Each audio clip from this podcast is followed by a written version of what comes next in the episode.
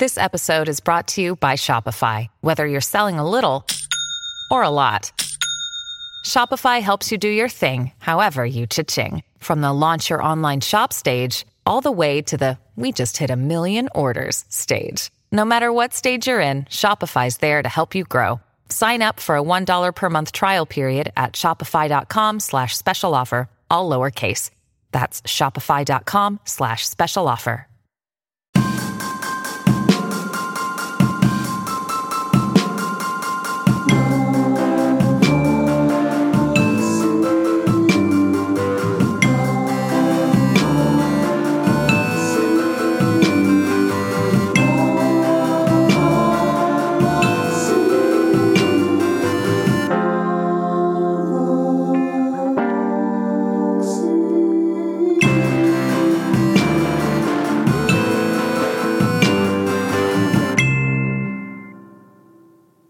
Hello, welcome to Love Alexi. My name's Alexi Wasser. I am your host, and this is my podcast.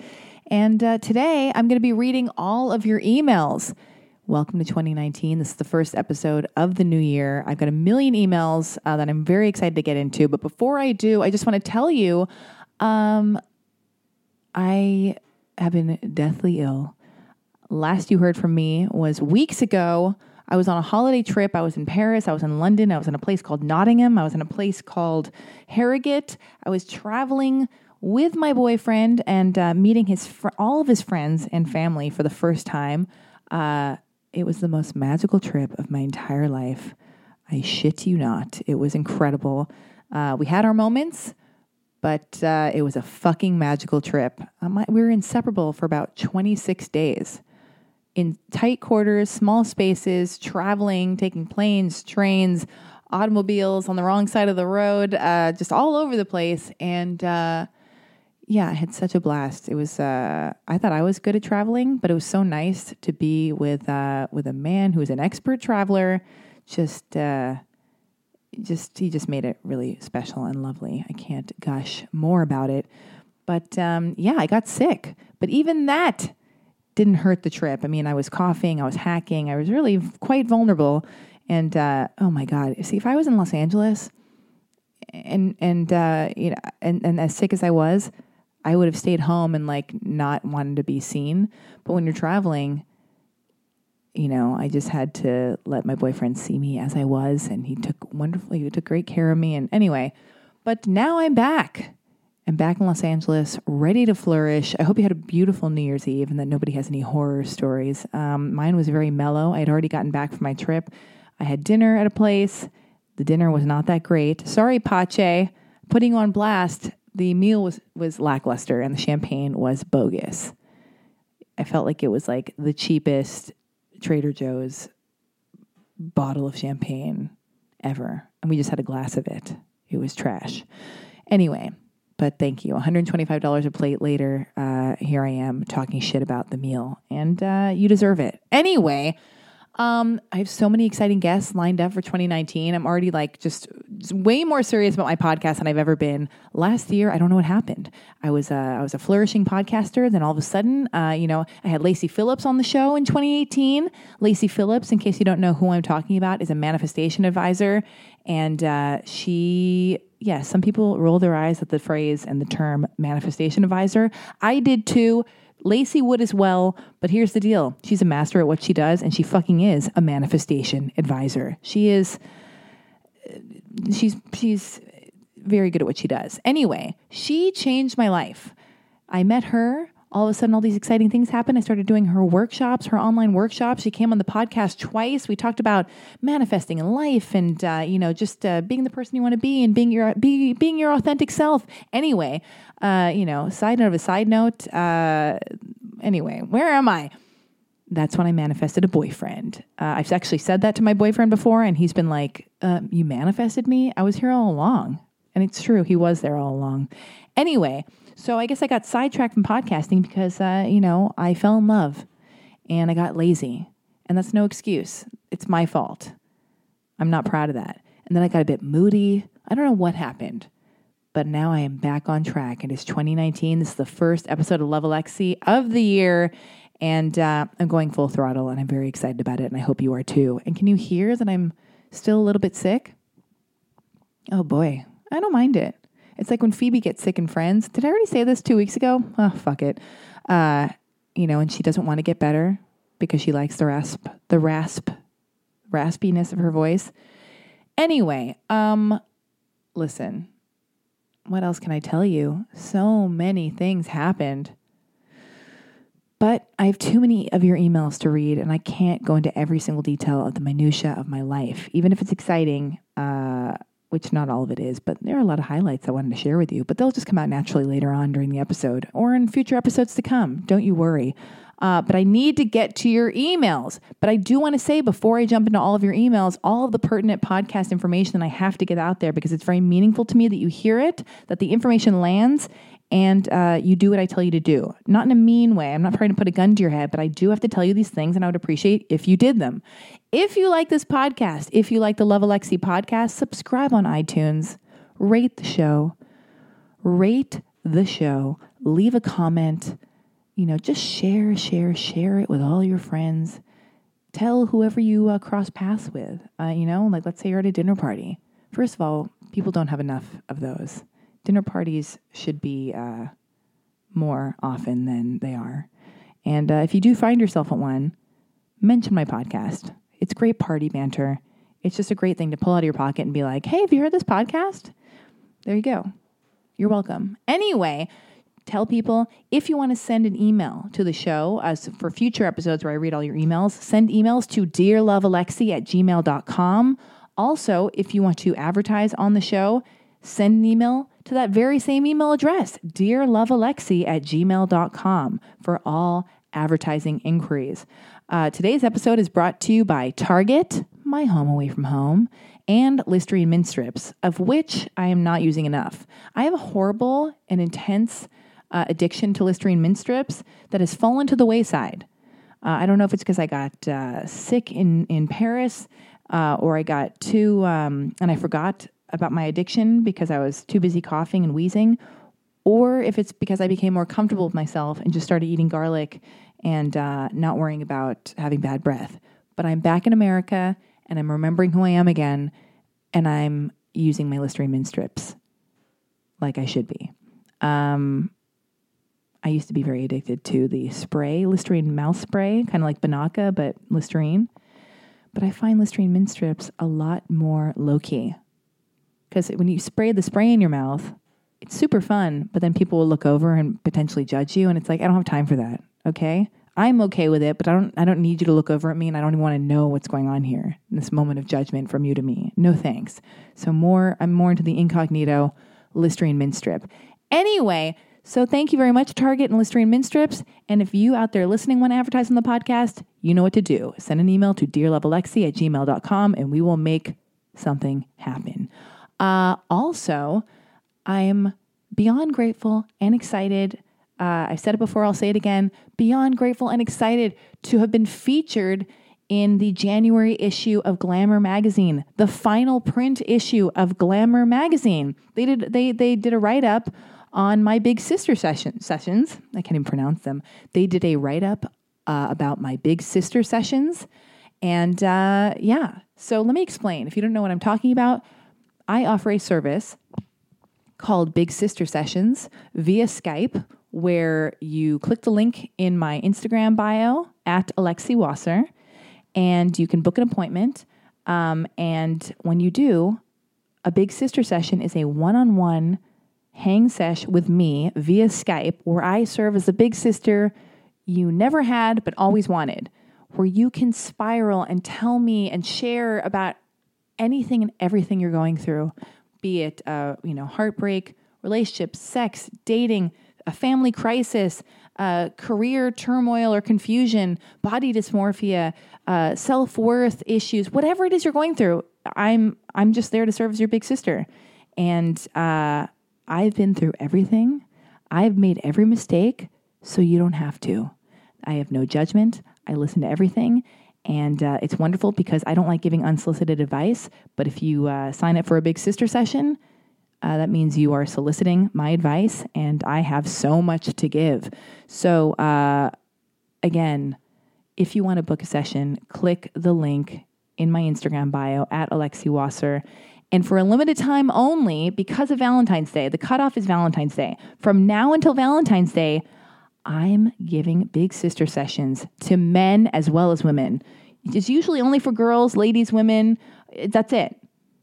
But I, I give so much, so many, I have so many guy friends who are always asking me for advice uh, about, you know, a, a girl that, you know, they want to get the attention of some girl, or they don't know what to say via a dating app, or they're not sure what photos to use on their dating app, or they're just, they just don't, they're just confused and they need a little direction. And I love giving my guy friends advice because, uh, I mean, all I do is talk about feelings with women, all my girlfriends, and I, I'm the only person who will say, like,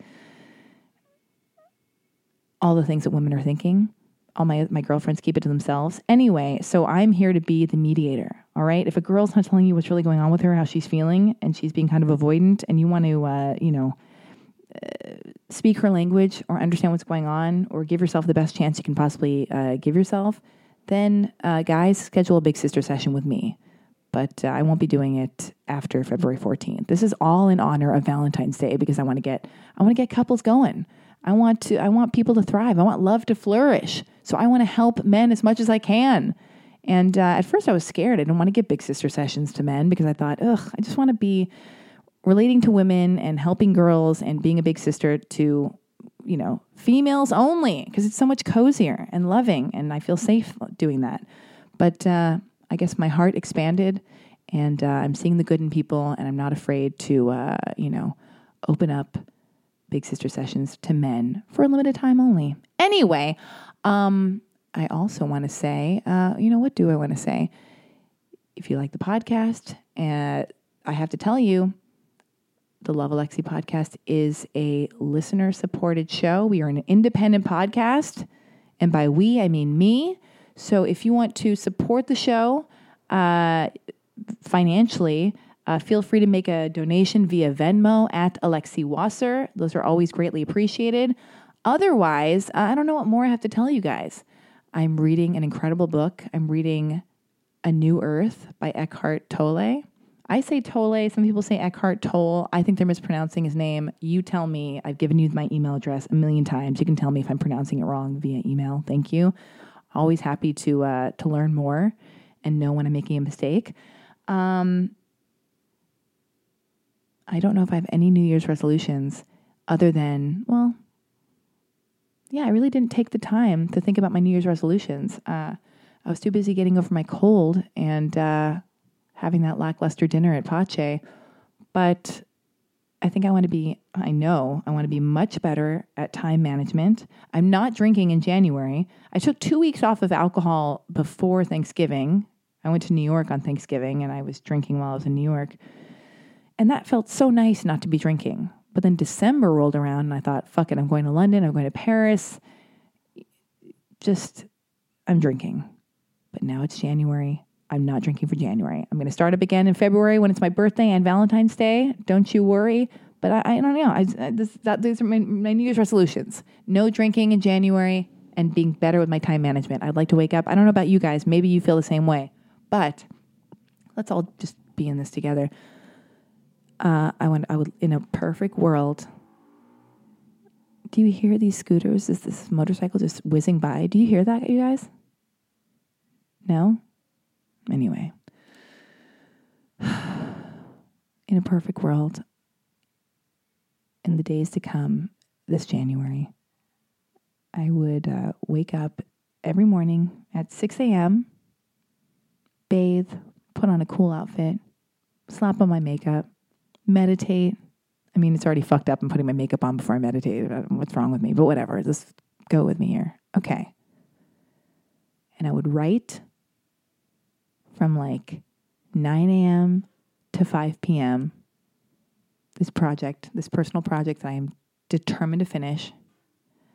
Um, but then how do I factor in the time? I got to balance the time to do my podcast. I got to balance the time to uh, to uh, write these articles for this for Ravishly. I write articles for Ravishly. I've got two. I've got to prepare. Yeah, it's just difficult. I, this, the fantasy just went out the window. I'm confused already. Anyway, that's one of my resolutions. Um, and listening to this Eckhart Tolle book is incredible. Uh, it talks about the ego. It talks about, oh my God, sorry, I'm back. Um, oh, another New Year's resolution for me is st- uh, realizing that I don't, I don't need to be vigilant in every single situation. There's another motorcycle. There it goes. Unbelievable. That person must have a tiny, tiny dick. Anyway.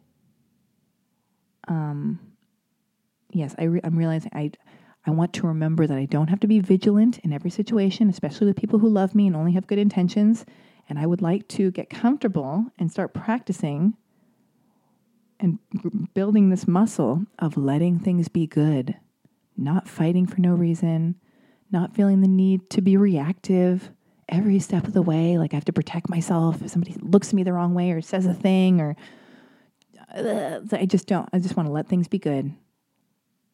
That's my main New Year's resolution. And uh, yeah, it's been quite a year. So much happened in twenty eighteen and here we are in twenty nineteen. Who knows what's going to happen? Um,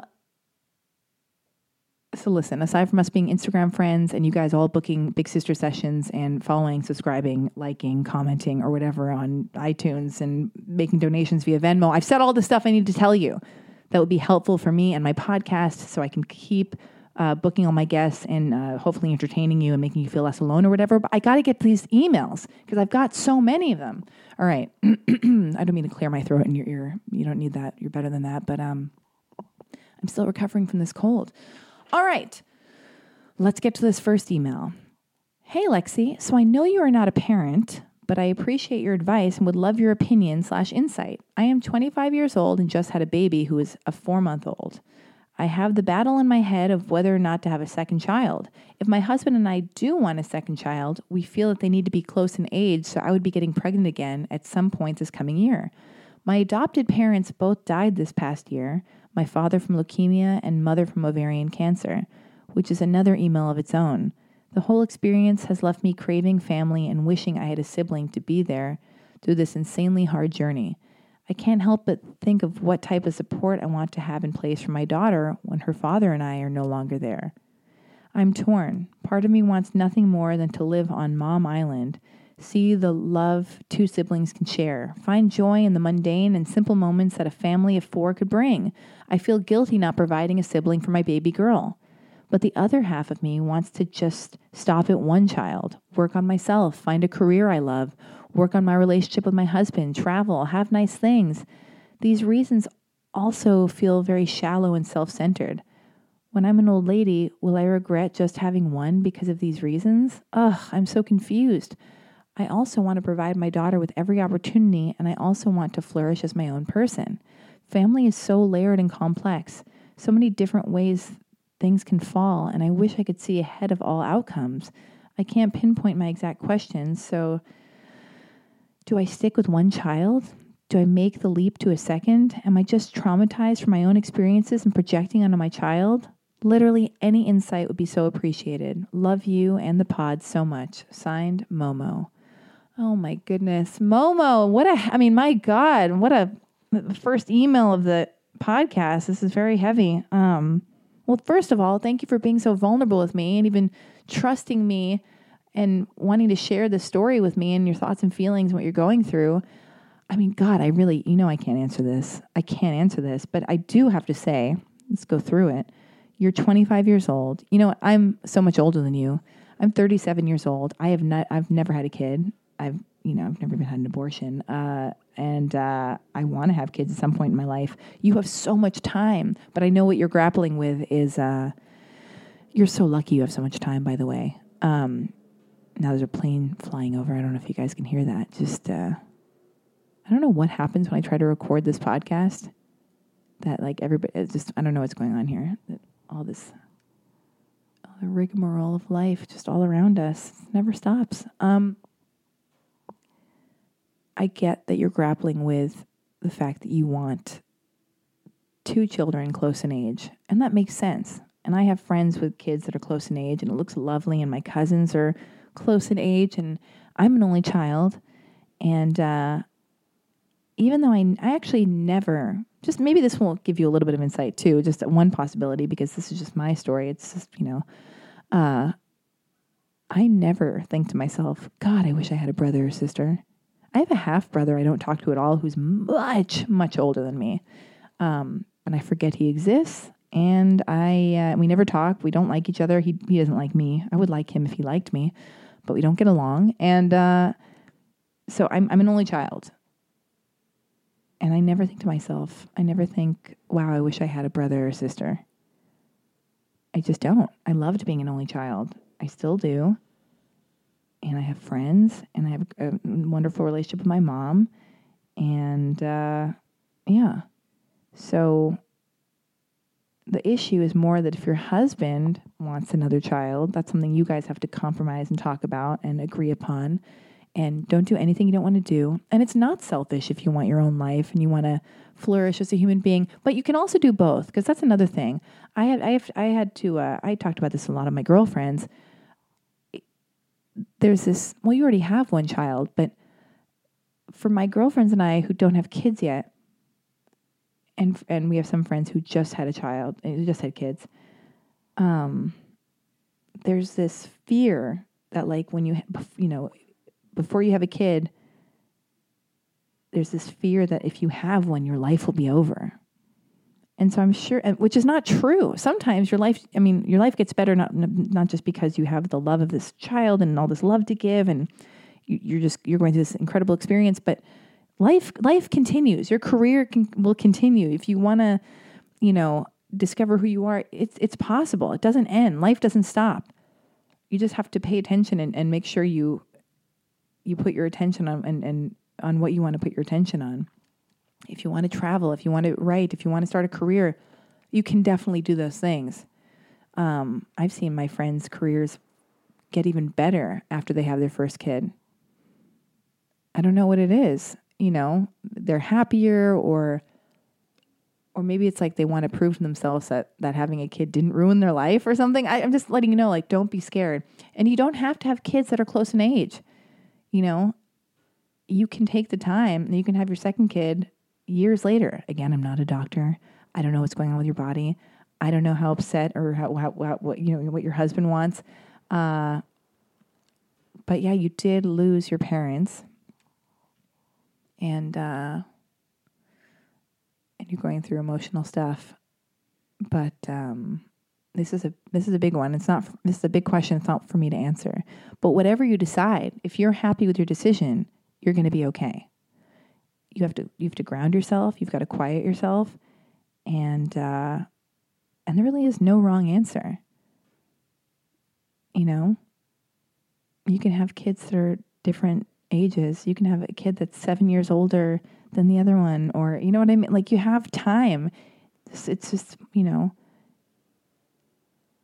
you're building your family. There's a lot of love there. Everything's going to be okay. You're a great person. Take the time to grieve for your parents that you lost, and enjoy the child that you have, and keep working uh, on the love you have with your husband, and uh, make a list of all the things you want to do and all the things you want to accomplish, the places you want to travel, and uh, and just really, like, make sure you want to do whatever it is you end up doing, and don't feel pressured or like you've got to worry about people being mad at you. And, uh, or you've got to make the right decision. That's like the right, like, no, no, no. If you, if you only have one kid, that's totally great and fine. I'm exhibit A. And if you, uh, and if you have another one in the near future, that's fine. If you want that, doesn't sound like you do, but you know, you, you have to think about it. If you want them close in age, and if you want to wait five years or three years or two years or ten years, you can do that too. You're all good. Just breathe. And don't stress out. I hope that helps. I hope that helps. Oh my goodness. All right. I'm going to read the second email. All right. Hi, Alexi. First, I just have to say you are my favorite podcaster. Well, thank you very much. Um, thank you for always being so real and vulnerable. It helps me so much, and I'm sure countless others as well. Now, on to my question. My friend and I are, are in our late twenties and have each been doing Lacey Phillips Free and Native workshops after listening to your interviews with her. And it has been really cathartic, a very, very cathartic experience for us. Now we wanted to ask you for some advice about one of the more intimidating aspects of the partnership, of the partnership workshop, not having sex with a guy for six weeks after meeting him.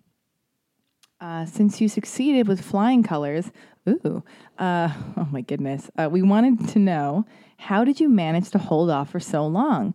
You have mentioned tidbits in different podcast episodes, like recommending going on day coffee and museum dates as opposed to night dates, but I was wondering if you could please provide any additional details. Would you recommend being upfront about the fact that there is no sex for six weeks? And if so, when and how do you think that should come up? Is it a good idea to try to explain the Free and Native background, or is it better to keep it a bit vague to avoid weirding the guy out early on? Also, what do you think are the parameters as far as kissing, blowjobs, and everything other than sex during the first six weeks? Is it best to take these slow as well? And how do you suggest holding a guy off in the heat of the moment when he when he can tell your body is very much ready to go further? And last question, sorry. What did you find were the real benefits of holding off on sex for that long? Apologies about all of the questions, and thank you in advance for any light you can shed on this for two formerly easy girls. Oh my goodness. Love Anonymous. Pardon me. I have to, I'm getting over this cold. I love this question so much. So thank you so much for sending this in. Um, I mean, I have so many things to say about this. Um, Ay, ay, ay. I mean, in case my boyfriend is listening or his friends or family, uh, is the not difficult to answer at all, but it's just, I'm just uh, aware of, the, of that possibility because it's funny. I'm about to get very detail oriented. And I feel like on how I did wait for six weeks and how far I did go during those six weeks and all this stuff. Anyway, but, um, and I try to be considerate. I'm trying to be more considerate of, uh, of sharing stuff about another person. It's one thing if I share stuff about my own life, but uh, when another person is involved, but fuck it, here we go. Okay, so yeah, I'm not saying I was super easy beforehand, but uh, yeah, I like sex. I love sex. And um, for me, something that I, would, I, would, I always knew about myself was, uh, well, all right. Oh God, where do I even begin? I was in a five-year relationship and I And we, I waited about a month to have sex in that situation, in a five-year relationship. Um, yeah, we waited a month because I think he went out of town. And it just happened that way. I just wasn't, I knew he was going to go out of town and I wasn't ready to have sex with him. And I don't, I just ended up waiting. And that, and that ended up being the longest relationship I'd, I've, I've still ever been in. Um, but other times when I've been in like three-year relationships or a year relationship, I didn't wait as long. And I found I feel like there are no real rules. Like, do whatever you want to do. There are no real rules. But I actually did prefer waiting six weeks. Now, let's be honest. It's probably about five and a half weeks, maybe. Um, and uh, the first date, I would say, don't tell them about the Free and Native stuff. That's none of their business. The guy's not going to get it. It's all weird to the guys. They just don't get it. You know what I mean? Like, don't, you don't have to share.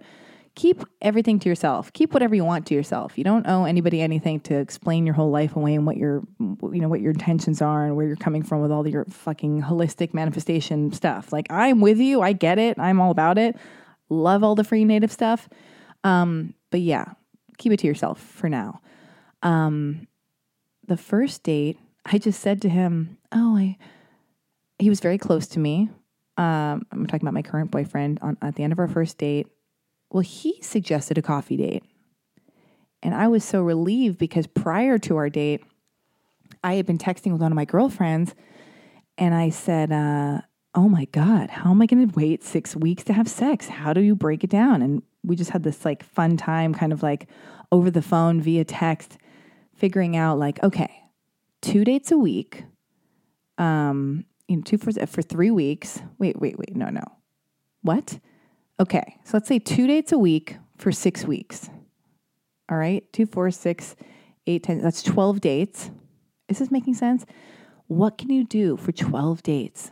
So I was like, coffee date, because we already had that planned. And that was his suggestion, a day date. And a long time ago, I would have been like, ugh, the guy suggested a day date. Ugh, he must think I'm ugly. Or he must not be very attracted to me. What's this all about? And now that I'm older and wiser and more experienced, and uh, I realize like, oh no, that's in my best interest as well. And that's actually like a gentlemanly thing to do. Like taking it slow is great, actually. What is the rush? You know? And I, what I was going to say was in the past, even in the past, I knew that like if, when I, when I rushed into sex with someone, I did that because I knew, this is actually ridiculous now that I'm saying it out loud. I knew I didn't want anything real with them. I just wanted sex in the heat of the moment, or I wanted a fling or a one night stand or just something casual. So I didn't care that I might be shooting myself in the foot uh, for the potential of, um, a, you know, a serious relationship. So that's another thing. Guys, you should know that too. Sometimes when a woman has sex with you right away, it's because uh, you don't matter to her and you never will. And she knows that from the get-go. Um, but, you know, other times it's because, uh, I don't know, they want sex. There are no rules, or, uh, or they're people pleasing. I don't know. Anyway. So my friend, girlfriend and I broke it down. We were like, museum date, go on a hike, coffee date, dinner date, drinks date. So it was just like, we just came up with all these activities. And at the end of the first date, uh, he, you know, we, we had this beautiful coffee date, went on a walk around the city. We had a glass of rosé and shared French fries. And then he walked me home, uh, which I usually don't recommend, that somebody should know where you live because, uh, you know, they could be a murderer, but I trusted him. Uh, he is yet to murder me. And, uh, well, okay. Um, I was going to make a crass joke there, but, uh, we're all better than that. So anyway, he walked me to the front of my building. Not up to my door, to the front of my building, because I wanted to end it there. And uh, he was going to call his Lyft, but he hadn't done that yet. And we're sitting on my stoop, if you will. And he was getting pretty close to me, sitting very close to me. And I went, I looked down and I was like blushing. And I was like, um, I don't know what's happening, but uh, you're very close to me right now. And I just feel like um, I, I want to kiss you, but I just can't kiss you because I need to take it slow. And he was like, oh, oh, no, I, you know, I I always take it slow. I I, I wasn't going to kiss you. I never kiss on the first date. I was going to, you know, unless you really wanted to. Uh, but, you know, I don't generally don't kiss on the first date because it's so much pressure that you think you're supposed to or whatever. Anyway, so I just said on that first date, I didn't kiss him. And I said I just needed to take it slow. There you go. And then as each date happened, I just didn't have sex with him. And it didn't matter if he could tell I was turned on. And yes, I, you know, I did give him a blowjob. I did let him go down on me. I did those fun things. Uh, we made out. We rolled around naked, but no penetration. That did not happen until uh, six weeks. Um, and you just have to say like, I need to take it slow. I need to wait this amount of time. I'm waiting. I'm waiting. I'm waiting. Like, and if the guy hangs in there and he takes you on a date, we went on so many dates. We went to like. Went out on Easter. We went to LACMA, the L A County Museum of Art. Uh, we walked around Larchmont. We went to the Getty. We went to the Broad. We had dinner. We had a picnic. We just, we did all these things and it's beautiful. And then I started getting off on waiting. I was like, this is incredible. I actually was annoyed and felt sad when we finally had sex. It was great sex. It was fantastic. But I was like, oh my God, I should have waited ten more weeks. Can't believe that. Because, uh, it's sexy to wait because it's so different. Everybody moves so quickly now. So anyway, I hope any of this makes sense. And and the, the reason why it's great is because you get to know the person. Because, uh, oh, I've had sex with people very quickly and then the relationship ends in six weeks. And at the end of the relationship, I, I would think to myself, God, if only I had waited six weeks to have sex with them, I never would have had sex with them because I fucking can't stand them anymore and they're completely wrong for me and my skin is crawling at the fact that I even ever let them inside of me. So it is a really lovely thing to get to know someone, you know, and just to luxuriate in the time of like, and the tension, oh my God, the tension of like your hand brushing it up against their hand by accident or on purpose, accidentally on purpose while you're walking. And uh, and just talking and looking at each other and just f- feeling their eyes on you and vice versa. It's just so sexy to languish in in the tension, in the sexual tension and the getting to know someone and just taking your time. It's so rare. It's such a rarity that why not do it? It's so fucking weird to do that. So do something weird for once. You know what I mean? It's a, I thought of it as a social experiment and I loved it. You know, because you can always move quickly. You already know what it's like to have sex with somebody very quickly or to make out immediately and to have immediate gratification. Why not try something different and show yourself that you can do it? It is hard to do it. Isn't that strange? And look at that as well. Isn't it a bizarre thing that it's so hard to um, not let someone's dick inside your vagina? Isn't that such a bizarre thing where it's like so scary to be like, um, I'm sorry. I know, I know you can tell I'm into kissing you, but like, no, you can't, you, I, you can't put your private in my private because like, don't be mad at me, but like, I just, you know, I just want to wait. It's such a weird thing because it is scary. It's like d- to tell somebody no, or to have boundaries, or to like take ownership of your body sometimes, because it is such a murky situation sometimes where you're like, oh, we're already naked. And if you're like me, I've been in situations where it's like, you know, this, I was like, do I really want to have sex, or am I just too, um, too much of a little bitch to say no? You know what I mean? And that's on me. I'm getting, I mean, this is very honest right here, but like there are times where I've been like naked with guys rolling around and they've gone down on me and I've gone down on them and we're like making out and it's all hours of the night into the wee hours of the morning. And, uh, And then you're just like, oh God, they expect this. And I'm, I've already had sex so many other times. I'm an adult. You know, I don't live with my parents. I don't want the uncomfortable moment of stopping this to happen. So I might as well just go. Isn't that weird that sometimes it can be more uncomfortable to like, or we feel it's more uncomfortable as women to be like, no, I don't want to do this anymore. Or to like really like own ourselves and shut shut something down and then just have sex. It's so bizarre. Even though, yeah, and it's like Russian roulette as well as uh, when you're a woman. Like, I, you know, I've had plenty of casual sex and a lot of the time it was fine. And then, you know, because we're the, we're the people who l- let someone into our body, you know, it's so invasive, literally invasive, that, you know, all the, all, many of, you know, majority of the, ca- the times I've, you have casual sex, sex, it can be fine. No emotional ramifications or repercussions, but all it takes is like that one time where, where you're just like, oh God, did I have to do that? And it's, just, it's so depressing. Did I have to let someone who doesn't love me or care about me into my body? Let them literally inside of me? I didn't. Why did I do that? Excuse me. Oh, God.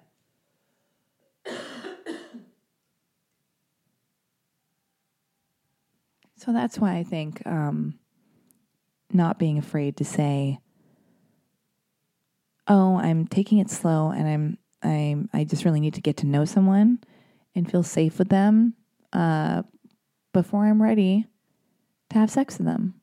Because sex is a big deal to me. You can tell, you can say that to them. You have every right. And you know what? People respect that. And if a guy walks away or doesn't, or is annoyed, that tells you a lot about that guy. So in my case, my boyfriend just waited and he was so lovely about it.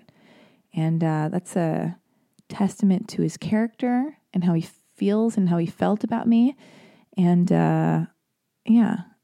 It's just a lovely way to begin a relationship. And uh, because also, I don't know, if you do want something really serious with somebody, you want to be able to talk to them. See, I think I wanted a relationship too. I wanted intimacy. I wanted to see if I could like put myself first and not give my body away so freely because I was being more protective of myself. And also I wasn't after just sexual gratification anymore. I wanted intimacy.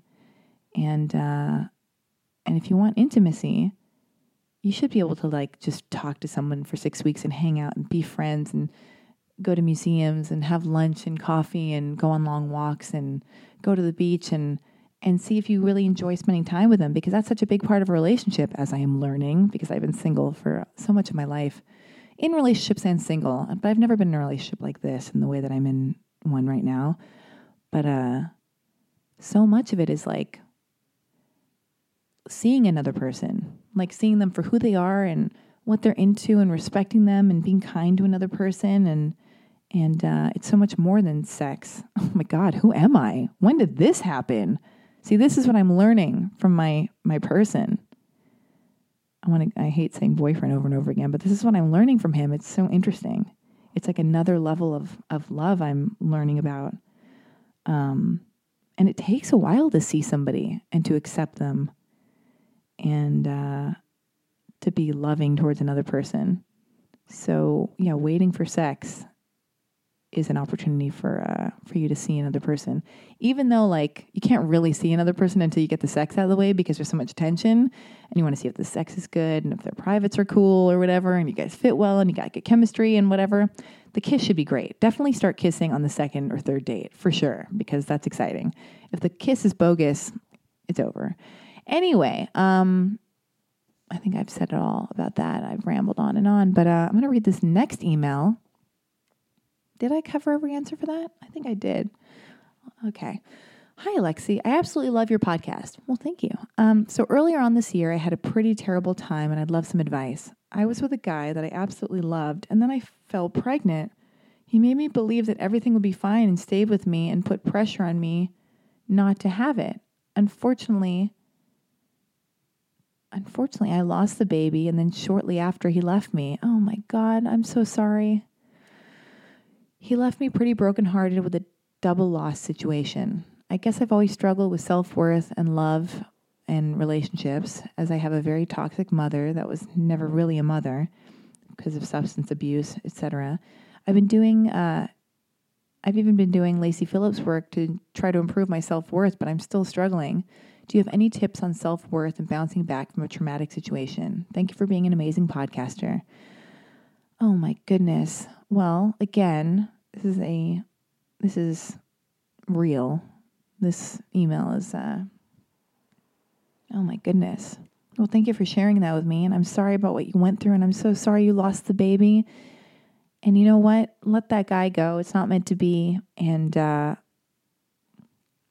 I know that doesn't make it any easier because you loved him. Oh God, you absolutely loved him. I'm just rereading this. Um, I mean, my God, all I can say is time makes everything better. It really does, or at least it softens the blow. And, you know, in times like these, I feel like, I mean, I'm not religious. I don't want to weird you out. But to believe in something bigger than yourself in moments like this, where you just have to just believe and ground yourself in the fact that, like, I mean, God, I'm really not religious. I'm not Christian. I'm not Catholic. I'm half Jewish. I'm into spiritual stuff. But in this moment, I, I, I want to say, like, this too shall pass, you know, and that you just have to trust, like, there's somebody to be to, to have learned from this situation. It makes you stronger. You're going to survive this. You already have. You're a beautiful person. And what's meant to be is going to happen. And for whatever reason, this wasn't meant to be. And you're still here and you're alive and you're sending emails and you're living your life and you're listening to podcasts. And now you're open to something more right. And for whatever reason, it wasn't the time for this baby to come into your life. And that happens a lot. It's a lot more common than you know. Uh, I'm sure you've done a lot of research and talked to a lot of people about it and, and are much more, you know, well-versed than I am in all of this. But it is very common what you went through. And I'm so sorry that you that you had to lose, you know, your love as well, you know, and go through two losses. But have hope if you can, if you can reframe it. Think of yourself as a total badass. And I, for lack of a better word, I can't think of a better word than badass, even though I'm trying to. I feel like the word badass is out. Nobody likes that word anymore. It's not cool anymore, I've heard on Instagram, but whatever, I'm using it right now. You survived so much shit. And you're such a fucking badass and you're so strong and you're learning lots of lessons and it's forcing you to go deeper inside yourself, whether it's get more spiritual or or know what you want and what you don't want more than you did before. Um, you're getting tougher. You're I don't know, maybe you're learning how to love yourself and you're going through this pain, but for whatever reason, if any of this makes sense, I know I'm rambling, but I have to tell you guys, I've not read any of these emails before recording, as I'm sure you can tell, but I just have to, you know, I just want to let you know, I'm just reading these uh, for the first time with, with all of you, uh, so I don't have anything prepared or planned as far as my answer goes, clearly, but I'm just making sure that's known. So pardon me for rambling now and again. um, but my point is, something better is going to come into your life. And if you can just reframe it and go, for whatever reason, this happened for a reason, I'm learning, I'm going to pick myself up and get excited about what's around the corner. That's the thing about life. That's that's the most scary and exciting thing about life, is you never know what's right around the corner, be it great or horrible. And uh, and you survive this, whether you know it or not. And if you're still sad and you're crying, and f- take your time, cry, cry as much as possible. Be with your family, hang out with your friends, watch romantic comedies, watch every single movie, read books, listen to self-help books. Listen to Eckhart Tolle. Oh my God. I mean, God. Uh, listen to Oprah's podcast. Listen to this podcast. You know, make a list of all the things that would be really exciting for you to do. You know, if you don't have this baby now and you don't have this relationship right now, there are still so many other things to do. But you take your time, you sleep, you recover, you treat yourself kindly, and uh, just love yourself through all of this as much as you can, as hard as you can. Um, And then when somebody else goes through something similar and you cross paths with them, you can be like a beacon of hope for them and give them a hug and hold their hand and just say, this is, this happened to me and I made it through. And for whatever reason, I learned these things and now I'm so much better off and I survived, and you will too. So it's like, it's like a ripple effect. And I can't tell you, yeah, I have so many friends who have lost babies, whether it's, I mean, I don't want to share their business, but I've talked about it on my podcast with previous guests, you know, Adam Goldberg and his wife, uh, they had a stillborn baby, you know, and uh, I have other friends who've gone through just intense tragedy. And then sooner than you would imagine, they're flourishing and they're happy again. It's amazing how resilient human beings can be. Really, truly. So just, if you can, force yourself to smile. I hope you listen to, I hope you heard me read your email and any of this landed, any of this made you feel better or at least distracted you. And, uh, yeah. Hmm, my goodness. That was deep. That was a deep email you sent me. Um, I could burst into tears right now at the fact that, uh, you'd even consider wanting my opinion on such an intense, uh, life situation. And so I'm honored, and I'm honored to, like, I don't know,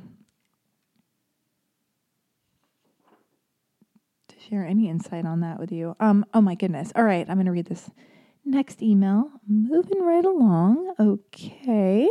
Um, hi, Alexi. Happy holidays. I love your podcast and you really resonate with me. So I have a question for you.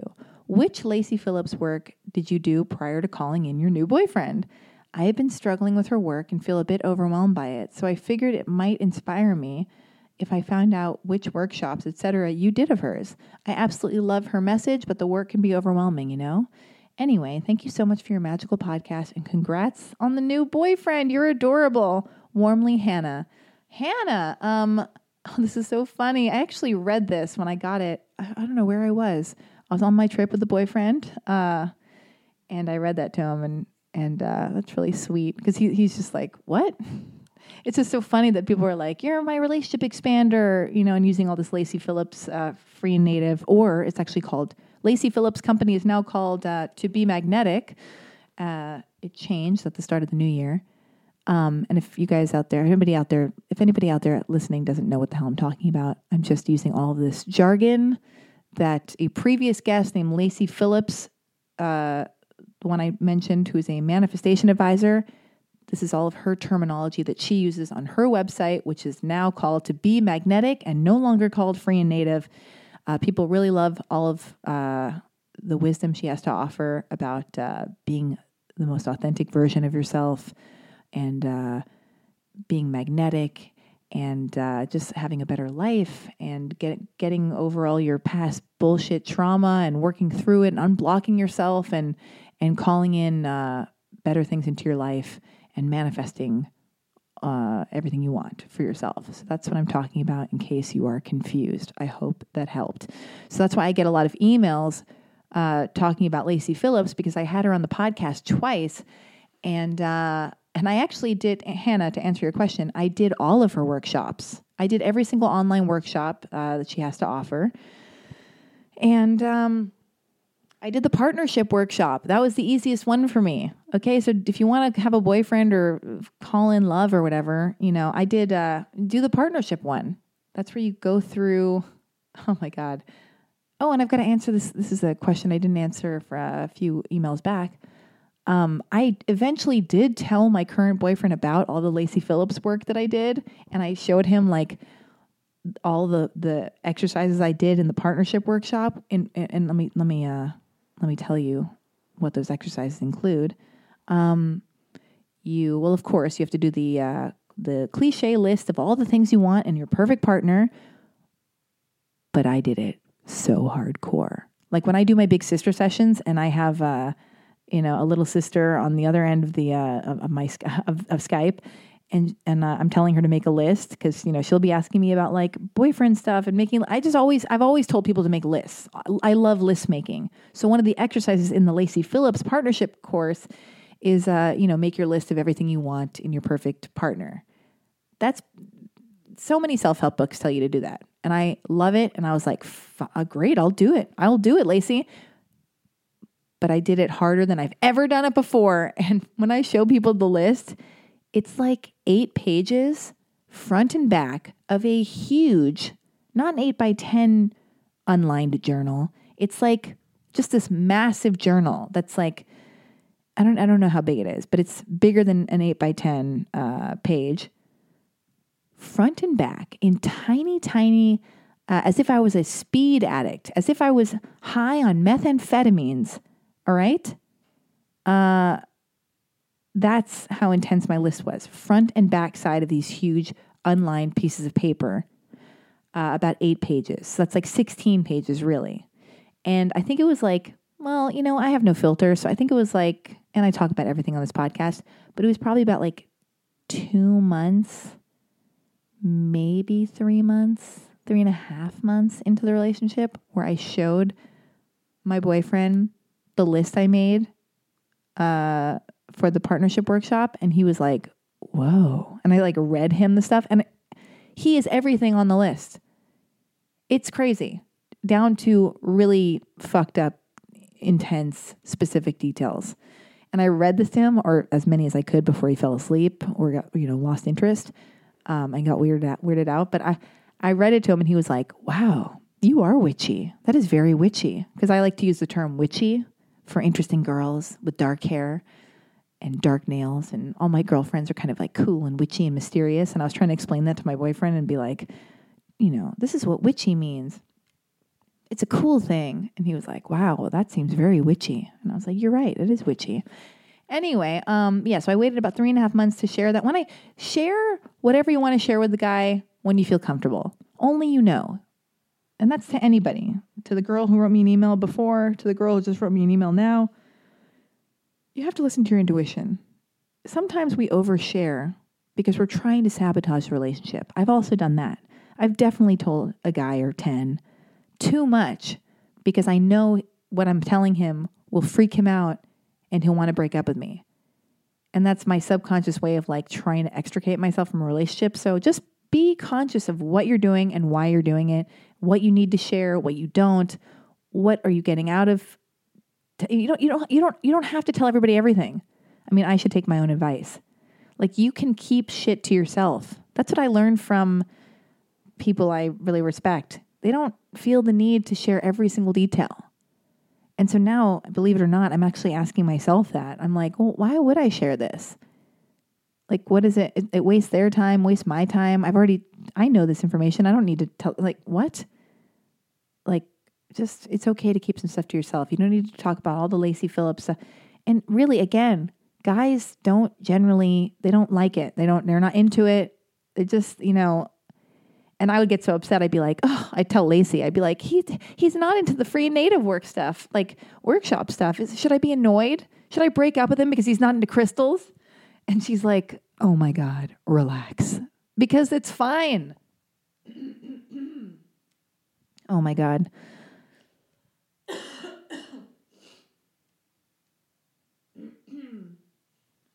Oh, anyway, but back to you, Hannah.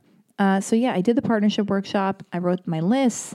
There's like a visualization and hypnotherapy thing. A lot of hypnotherapy where you're visualizing and writing lists of like all your ex-boyfriends, all your ex-relationships, what they, they all had in common with one another. Like even though all the boyfriends you used to have may all seem very different, look very different, what are all the character traits they share? Um, you have to write down like how fast you had sex uh, with all of them and just, uh, I don't know, I can't remember. Do the partnership workshop. But I did the shadow workshop first, which dives deep into like all the worst things you think of yourself and all your, just all the demons haunting you. And it makes you reach out to your friends and family and ask them what they think your worst uh, habits and uh, character traits and behavior is and all the things that they think you do that sabotage yourself. Like, oh my God, it's brutal. The shadow workshop on to be magnetic dot com, formerly Free Native, is so intense. You, you like have to meet the ugliest side of yourself in your hypnotherapy. It all sounds ridiculous, I know, if you don't know what I'm talking about. But you do this hypnotherapy online, and I was like, this is going to be bullshit. And then all of a sudden, I'm like, my eyes are closed, and I'm like ten feet underground, underwater, walking down a staircase, jumping off a cliff, talking to the six-year-old version of me, weeping in some bog or like cave dungeon, like hugging the ugliest side of myself that's super insecure, whose like face is all picked at and scabby and and with no self-esteem, and I'm hugging her being like, it's okay, you're allowed to exist, I love you, and I'm like weeping, and you know, and I, I couldn't believe it. I actually hit, got hypnotized. Lacey actually hypnotized me uh, in this online workshop. Incredible. Anyway, so yeah, I did all of them before I quote unquote called in slash manifested my current boyfriend, my current and final boyfriend, uh, I hope. I know. Um, but really, if it's romance you're after, do the partnership workshop. It's exciting and fun. And who doesn't? What? I mean, I'll speak for myself, but uh, I think you can relate, especially if you're listening. What girl doesn't want to dive into her past, uh, analyze all of her past relationships, uh, sexual dalliances, and future trip about the potential new love she wants to call into her life? Who doesn't want to dive into that? I know I did. I could do it again. It's my favorite thing to talk about. That's all I want to talk about all the time with all my girlfriends, their love life and all the stuff and all their feelings. So fucking get into the partnership workshop and uh, I think you're going to have a blast. All right. Anyway, thank you, Hannah. All right. Next email. Hi, Alexi. I would love it if you could talk about online dating on your next podcast. I am ready to date, but as I just got out of a very long relationship, I am nervous about online dating. I met my ex the old school way, in public. I never had a profile. I didn't. I don't have Facebook. I barely have Instagram. Here are my concerns. I am into the old-fashioned romance of spotting someone and having that eye contact exchange and feeling the butterflies and that moment where you're like, O M G. Is he looking at me? Is he walking towards me? Ah! And then, does he like me? Is he going to ask for my number? All of that. With the apps, it feels just so contrived. It seems so to the point. Ugh. Anyway, my second concern is that I'm just going to meet a bunch of fuckboys. I hear horror story after horror story from my girlfriends. I want to know what makes the difference between their dating experience and someone like you. Your story is so cool. James is so dreamy. Oh my God, side note of a side note, the fact that you just emailed me my boyfriend's name makes me feel insane. I am very jealous, so back off, everybody. Oh God. Actually, I'm not allowed to say stuff like that because my boyfriend said, Alexi, don't act jealous and be like that because if you're if you're an expander, this is actually what my boyfriend said. if girls think you're an expander, you have to be an expander. And it's not expansive to be jealous and territorial or, or you know, filled with fear uh, because he's a good guy and he's not going to do anything bad. So I don't have to be fearful. But uh, and that's a good point. But at the same time, it is odd for strangers to email me and use his name. Anyway, James is so dreamy. You guys are so cute. What do you th- what do you think you did differently? What can I do to ensure a positive experience or at least try to minimize the shitty, depressing nature of swiping? Okay, two more specific things uh, I would love your specific answers on. One, how do I make sure uh, I only go out with guys that are tall? Does Tinder list their height? My girlfriends keep being lied to by guys. One guy said five ten and he was five fucking five. He was five fucking five feet. Oh my God. All right. No, he was five foot two. Oh, Jesus. Um, I don't know. Jesus. And, and she says, uh, I'm not good with witty intros. All of that profile intro stuff seems so cheesy to me. Can I just keep it to a minimum? Anyways, you're the best. So happy that you were happy. Yay. Oh my God. Christy, you're a sweetheart. Thank you so much for this really super fun email. Um,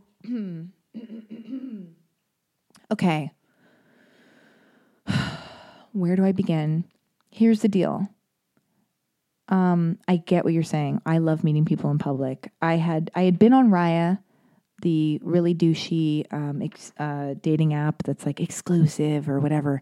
Um, I'd been on that. I dated guys from that uh, only because I got a free membership to it because I talk about sex and dating and love, and I I write about love and sex and dating and all that stuff. So the people who created the app emailed me when it was in beta form years ago, and they were like, hey, be on the app. Check it out. And I was like, okay. So that's why I was on that for free. Um, because I would never pay for it. And then I just felt like, ooh, after I did all the, all the Lacey Phillips workshops at the end of it, and I've written this about all of this in, in my Ravishly articles. There's a website for women uh, and just people, you know, called Ravishly, ravishly dot com. If you look up my name, you'll see all these articles I wrote, wrote all about online dating, self-help work, all the Lacey Phillips work, everything we're talking about today. I've written intense articles for Ravishly. Uh, about all of this, but um, happy to to keep talking about it. Um, happy to repeat myself. Uh, I really am, actually. But um, so I dated people on Raya, but I was like, oh, that's kind of douchey, and it's so like, I don't know. I just didn't trust the guy. It's such a small community, and I didn't trust the guys on there, and I know so many of them are in relationships, but they're like in open relationships, and or they're just on the, or they're cheaters. I didn't know what was going on anyway. So I took a break from that. I was like, no thanks. I did all these online workshops and hypnotherapy and read all these books about dating, and you know, I had Whitney Cummings on the podcast, and she gave me all these wonderful book recommendations, like, you know, and I'd read Codependent No More and Getting to I Do, which is actually about um not about getting married. It's about being in a healthy relationship and learning to ask for what you want and not being afraid to ask for what you need and want in a relationship and holding out and making sure you get it. So it's actually a very empowering book. Then there's another book called um, Leaving the Enchanted Forest. Just lots of books, okay? Listening to, again, a lot of Oprah podcasts. Um, I'm not kidding. But uh, so I did all these workshops. And at the end of the partnership workshop, it was like, throw yourself out into the world, like text your friends and ask your really wonderful f- friends who are in healthy, fantastic relationships that you aspire to be in. Tell them that you're single and that you want them, you want them to keep you in mind if they run across anybody who is lovely that they think you would be good for you. So I actually did. I texted like, I texted two of my friends that I really respect who are in beautiful, healthy relationships that I just thought, wow, this is the ideal. Just good people. Like nothing sinister about the relationship. Like there are two people who like were happy, thriving, cozy, not comfortable in a bad way, but comfortable and like just in love and like uh, good partners um, with lots of trust and kindness and whatever. So I put that out there to them. I, I texted them and I'm like, hey, it's me. It's Lexi, just, uh, just said it to us out there. Anyway, and then the workshop was like, hey, get on a dating website or get on an app. Throw yourself out in the world. Get on an app. So I was like, oh my God, well, it's not going to be Raya. Fuck it. Am I, should I just get on fucking Tinder? And it was around December of last year. Oh my God, it was. It was December of last year. No, yeah, like twenty end of, end of twenty seventeen. And I got on Tinder and I kind of fooled around with Tinder. I was looking at people and kind of messaging with people, but I was like, oh, I'm never going to meet with any of these people. And then I got off of it. And then, in, and yeah, no, I think, you know, this was, Lacey came on the show in January of twenty eighteen. So then at the end of January and in February, I, I got onto Tinder in a real way because of the workshops. And I said to myself, I made a promise. I was like, I'm not going to, I'm not going to swipe right on any guy that I am not excited about meeting in person. And I'm not going to make a plan to meet with anybody unless I really am excited about it. Like, I don't want to do like a numbers game thing where my ego is being fed by, you know, matching with people, because I just, I didn't want that. I wanted to be, I was very discerning. And I, and I matched with like, a, you know, I matched with a handful of guys, and, uh, you know, I wasn't really feeling it during, in the conversation. And with the, with my boyfriend now, with James, it was just felt lovely and highbrow, and uh, felt like a fit. And it just felt like same mind banter. I can't explain it. It just felt right. And, you know, it's like, you know, it just each step took you to the next step. So, you know, um, and I have to say that don't be afraid of apps. But getting back to your email, the reason why you don't have to be afraid of apps is because you'll go through, and that's why you should slow down and not have sex right away, because then you can have all of the, you, you can meet someone on an app. It's just a platform to meet a person. Newsflash.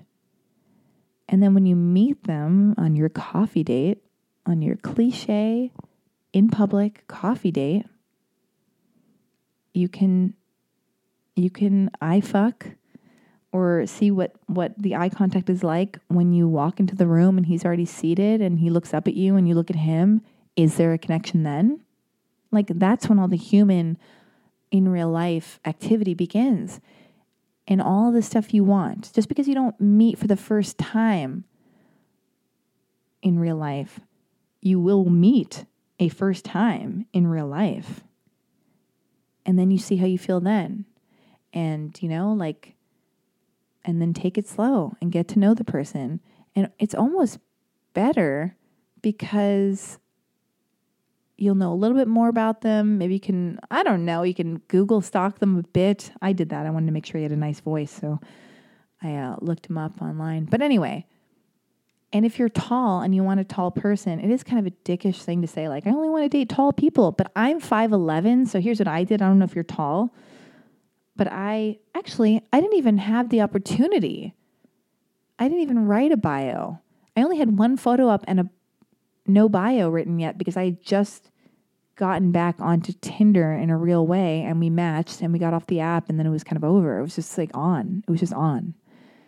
He was my first Tinder date ever, and then he, on our th- before our third date, he already deleted his profile, which I didn't understand. I was like, wait, where'd he go? He disappeared. But it's because he deleted his profile, which is lovely.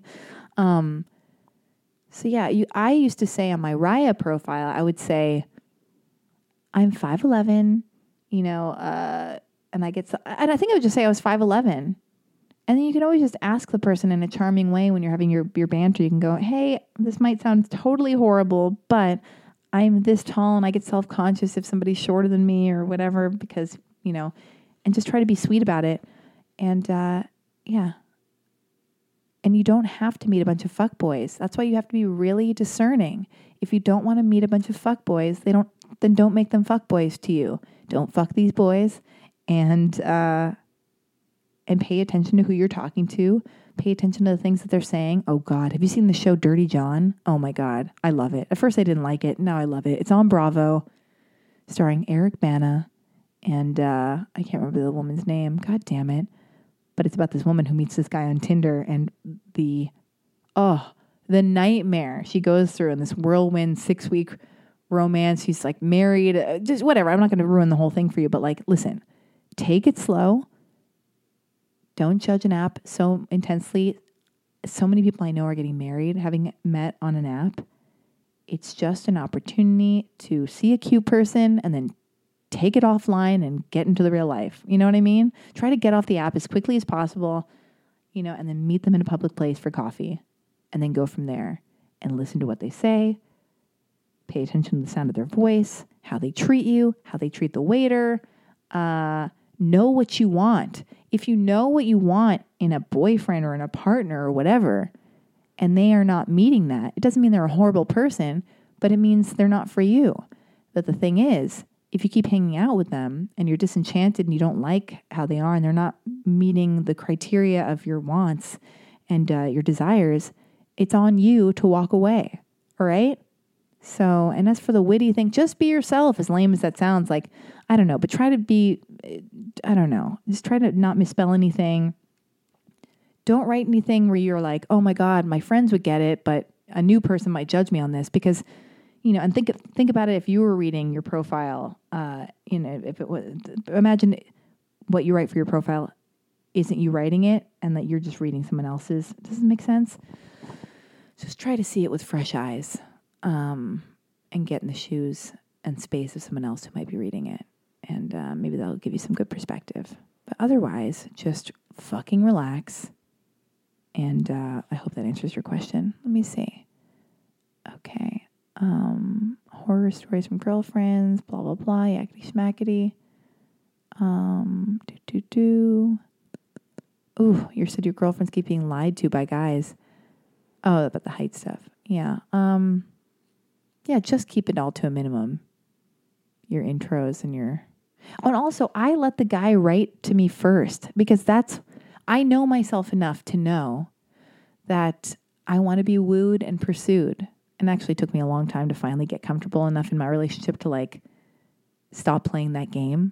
It took me a while. It's kind of lame. But I was like, I would never initiate a text. And that went on for a long time, which is kind of ridiculous. But I was just like... If he doesn't initiate, it means he doesn't like me. Um, but at the beginning, I think it's important. If you are, and, and you have, only you know what your deal is, all right? If you like to be the pursuer and you're, that's what you want and you want to take control, awesome, great. But just know you're going to get a certain kind of guy. And that's fine. But I have all these girlfriends who have this problem. They pursue a guy and then they get mad at him for, they get mad at the guy for not uh, pursuing them. Do you know what I mean? It's they're, they're contradicting themselves.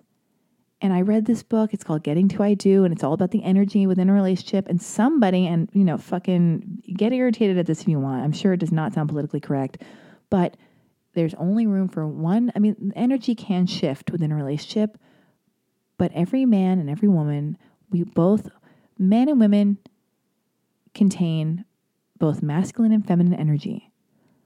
But when you're in a relationship with another person, only one person can be the masculine energy and one person can be the feminine energy. So right now, I'm doing my podcast. Uh, this is my career.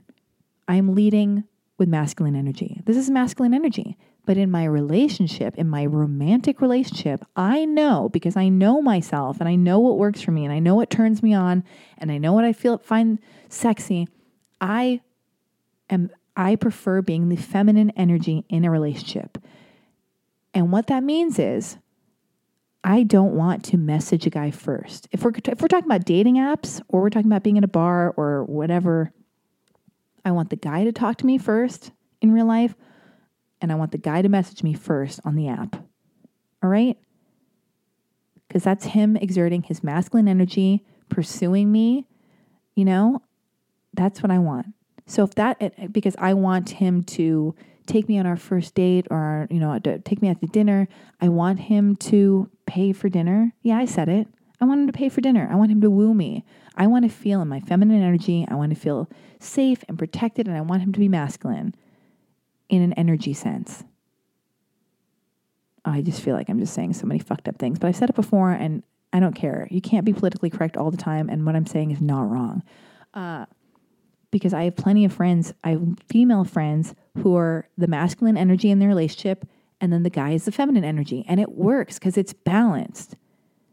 And when you run into problems is when you want to be the feminine energy, but you're acting with masculine energy. And then you get all confused and you're like, hey, why isn't this happening? Blah, blah. I'm so confused. I don't know what's going on. I'm not going to. But it's like, what? It's all a contra. Anyway, whatever.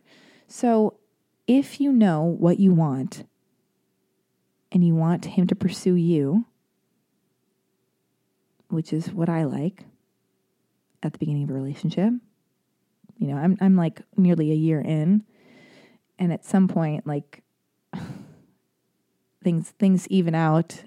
I mean, you hope. Where, like, you know, you call the person, they call you. It's like you're both, you're in the thing. It's like no longer like, anyway. Um, but yeah, let the guy write to you first and pay attention to what he writes you. And if, is he aggressive? Is he rude? Is he making snide, sarcastic comments? I don't like sarcasm. I think it's unresolved rage. That's what my therapist says. I don't like it. And uh, I like somebody to be gentle and kind and uh, gentlemanly and polite, but witty and sexy. But that's a nice balance. So, you know, so just pay attention because you get all these clues before you actually meet in person. So, yes, that's what I would say. If it were me, I would say let them write first. Anyway, and that is that. And if they get really hostile about the height thing and they're all pissed off and they're like, oh, you want to know uh, how tall I am? Well, oh, that's like me asking you, like, how big is your, how, how big is, your, how big are your tits? How big is your vagina? It's like, what? Fuck you, dude. No, I'm just self-conscious and I want to know if I should wear heels or not. We're allowed to ask that. And also, again, this makes my guy friends really angry, but it's not the same. Uh... to ask what our boob size is, uh, wh- wh- how big our boobs are, if we're, if a woman is asking you how tall you are, you know why? Because, I mean, maybe it is the same. I don't know anymore. I don't fucking know. But if you're meeting in real life, if you're at a bar or at the supermarket and you're meeting in real life, uh, and there's a huge discrepancy in height, that would factor into the flirtation, I'm sure. If a woman is like six feet tall and you're like five two, and you meet in real life, you're probably... You're going to be paying attention to that, all right? So it's not a crime for her to ask because maybe she's going to feel self-conscious. Maybe the guy would feel self-conscious. Men have been known to feel self-conscious about being shorter than a woman. Maybe the woman should, you know, she, is she going to wear flats or is she going to wear heels? I don't know. Everybody just fucking relax. I can't live like this. Anyway, I'm reading another email. And then I think I've got to wrap this show up because or else it's going to go on for an eon. But I've got so many more emails to read. All right. This one says, Dear Love Alexi, in my last email to you, I described some experiences off the top of my head that I had with my mother. I also expressed my plans to move to California and the guilt I felt about leaving my other siblings behind with my abusive mother. Since then, my mother... Oh my God. Since then, my mother has unexpectedly died. On October twelfth, twenty eighteen, she died from a blood clot in her lungs and heart. God damn it. I'm so sorry. Um, all right, back to the letter. It feels as if it just happened. At night, I have nightmares that my mother came back to life to control my siblings, father, and I again. To answer some of your questions from your podcast response to my last email, which I, which I was tremendously grateful for, uh, at a young age, I grew a passion to be a hairstylist. The setting of the salon, the art of it all, and the idea that I could be the one to help make people feel beautiful. So I worked hard in school so that my last year of high school, I could attend cosmetology school. I graduated high school with not only an advanced Regents degree, but my cosmetology license. I then got a job as a personal assistant to the first woman to be named North American Hairstylist of the Year at the prestigious N A H A Awards. For two years, not only did I assist but trained with her and other high-end New York City stylists. I was promised a spot on the floor of her salon for the springtime. I would be honored, but I feel I am being led to continue my art as a hairstylist uh, in California. As for my siblings, oh my goodness, uh, okay.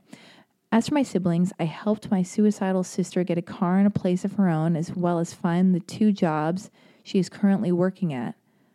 Without my mom, my siblings, father, and I now have the opportunity to live the life we choose to have for ourselves. I currently am reading Codependent No More and plan to read other self-help books for the behaviors I picked up from my mother, as well as to cope with the experiences I had growing up. I also practice Lacey Phillips workshops and, most importantly, listen to your always inspiring podcast.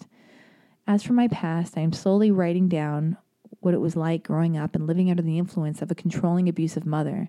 I hope to turn these experiences into a book that could one day help others who could relate to my childhood. You never know what you're really going through, and you can never understand how bad the abuse is until you are not living it anymore, especially if that is all you ever knew.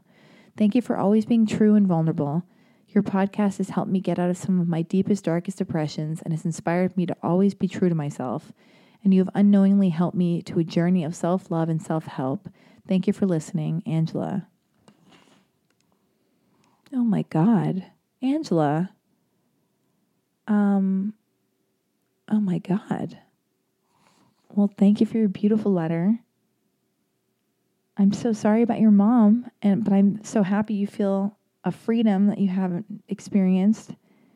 I'm so happy that this can be the beginning of a of the next chapter of your life and your sibling's life and your father's life, and and that you're following your passion, and that you might be moving to California to follow that passion as a hairstylist. I just, I'm, I'm just proud of you. And I'm, I don't know, I'm just really flattered. Thank you for your kind words and, and for sharing such a personal story with me. And uh, I do remember your letter from the last episode where I read everybody's emails. And sorry if you're listening to this episode and you don't know what she's talking about or what I'm talking about, but uh, she, uh, Angela had written me a, a letter telling me better situation. This was probably, I guess, October, September. I don't know when that episode was, but it was a few months back, and another Alexi Reads All Your Emails episode. Um, well, isn't that interesting how life just keeps, keeps going, and you never know what's right around the corner and how it's going to affect you. It's just, yeah, the only thing you can count on is things changing. Ay, ay, ay. I don't even really know what to say. I honestly don't know what to say to your your letter.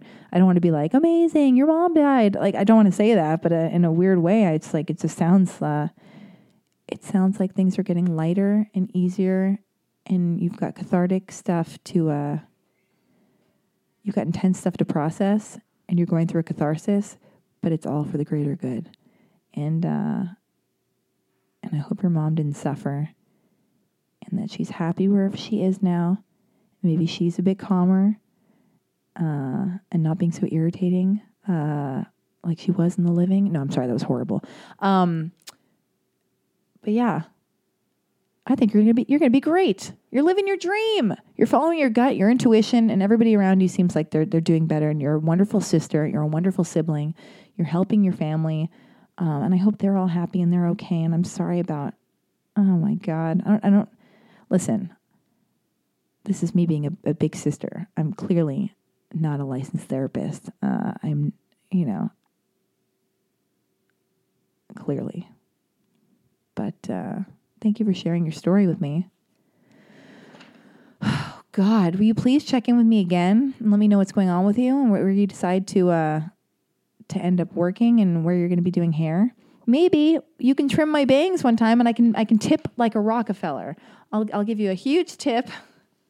And uh, we can have a girly gossip over tea or hot chocolate while we, uh, I don't know, and I can give you a hug in person. But uh, until then, if even if that day never comes, I'm hugging you over, uh, you know, over the internet or your podcast app or uh, however you're listening to this episode. My goodness. Um, listen, I think I'm only going to read one more email because I have too many, and I don't want this to be a four-hour podcast. So um, I'm going to wrap it up with this. Um, oh, my God. And afterwards, I'm going to get all, I'm just going to, I'm going to lighten, I'm going to lighten up. And I'm going to try to get over this cold once and for all. I'm going to have some tea. And I'm going to watch some really shitty Bravo television because I had missed it so much. There, uh, British television is, uh, it's true. I'm going to believe my boyfriend. I'm surrendering to what he t- he told me. I didn't want to believe it. I didn't want to just, you know, shit on America, but I mean, why not actually? Uh, by the way, I was made fun of for being American uh, when I was going from Paris to back to London, and they were like, where are you from? And I was like, America.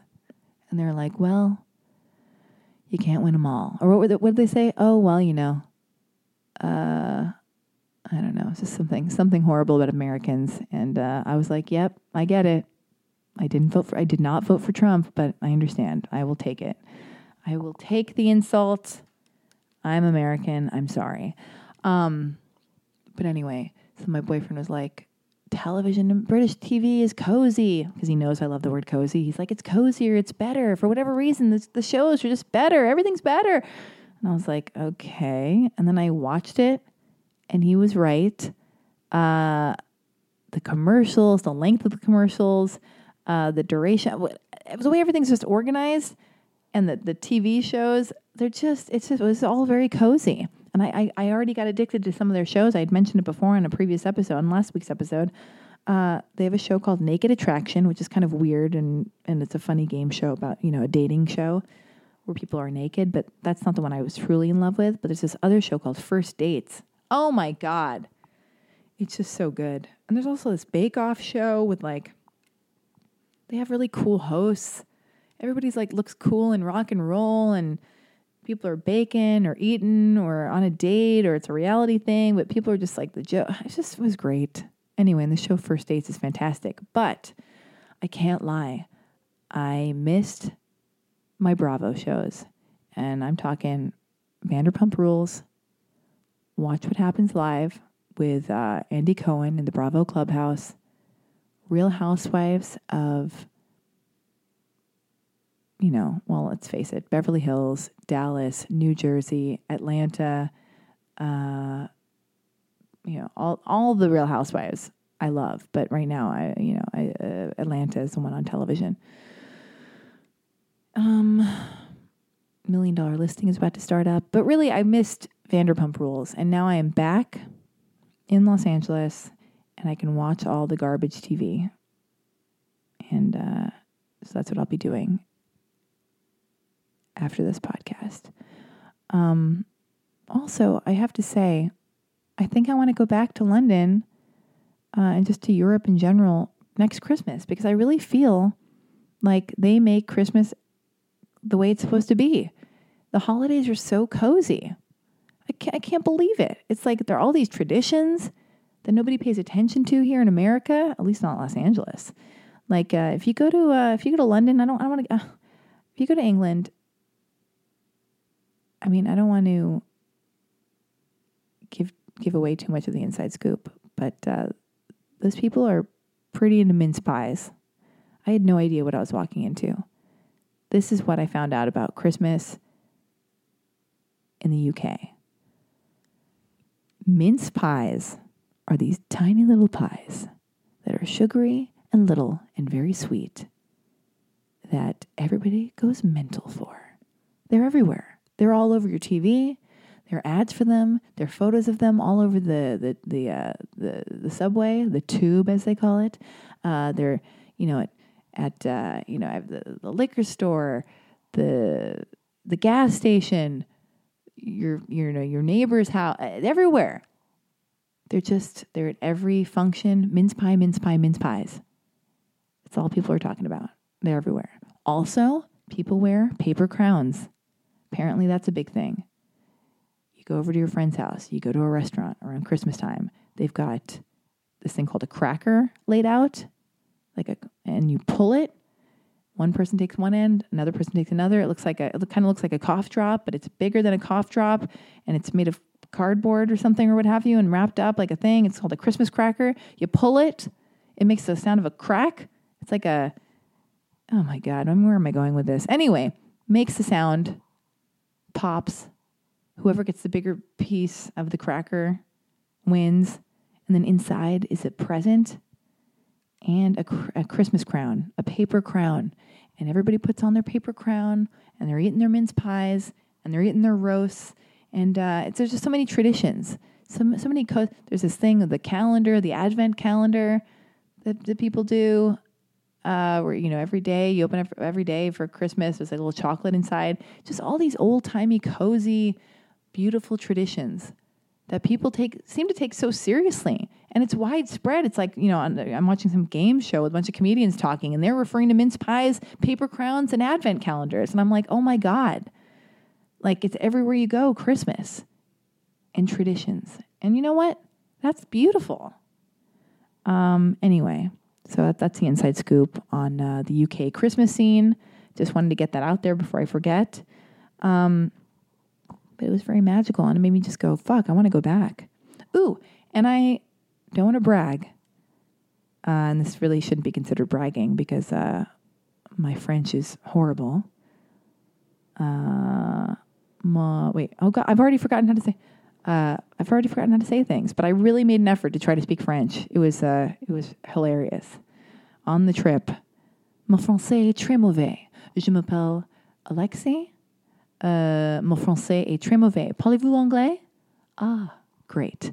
Anyway, that was me, uh, you know, in every situation. Oh, here's how you say, uh, the check, please.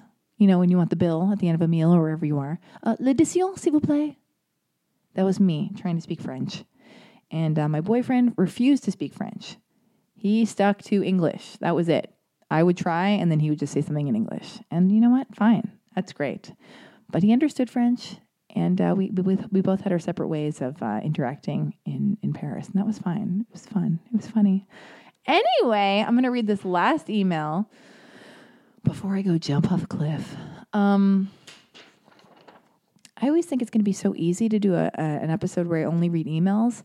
I'm like, oh, it'll be way easier. I can just kick back, be in the studio, living my life, just reading emails. Actually, it's way more exhausting than having an interview and just doing an intro for the show because the entire thing is me talking the entire time. It's just basically just one long improvised rant for about two hours. I mean, what was I thinking? What a way to kick off the first episode of uh, the Love Alexi podcast. And by the way, if you're still listening to this episode, email me. Let me know you made it all the way through, or at least D M me on Instagram at Alexi Wasser.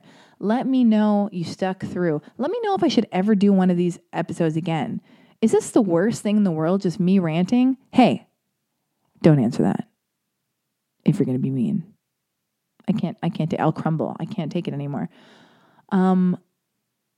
But honestly, let me know if I should ever do one of these again, because I'll get emails saying you want me to, and I get the emails that you want me to read, and I'm like, great, we're all on board for this. And then afterwards, I'm like, what have I done?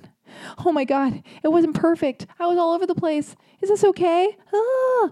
Um, so please let me know if you want me to continue doing these, and uh, and I will, or I won't.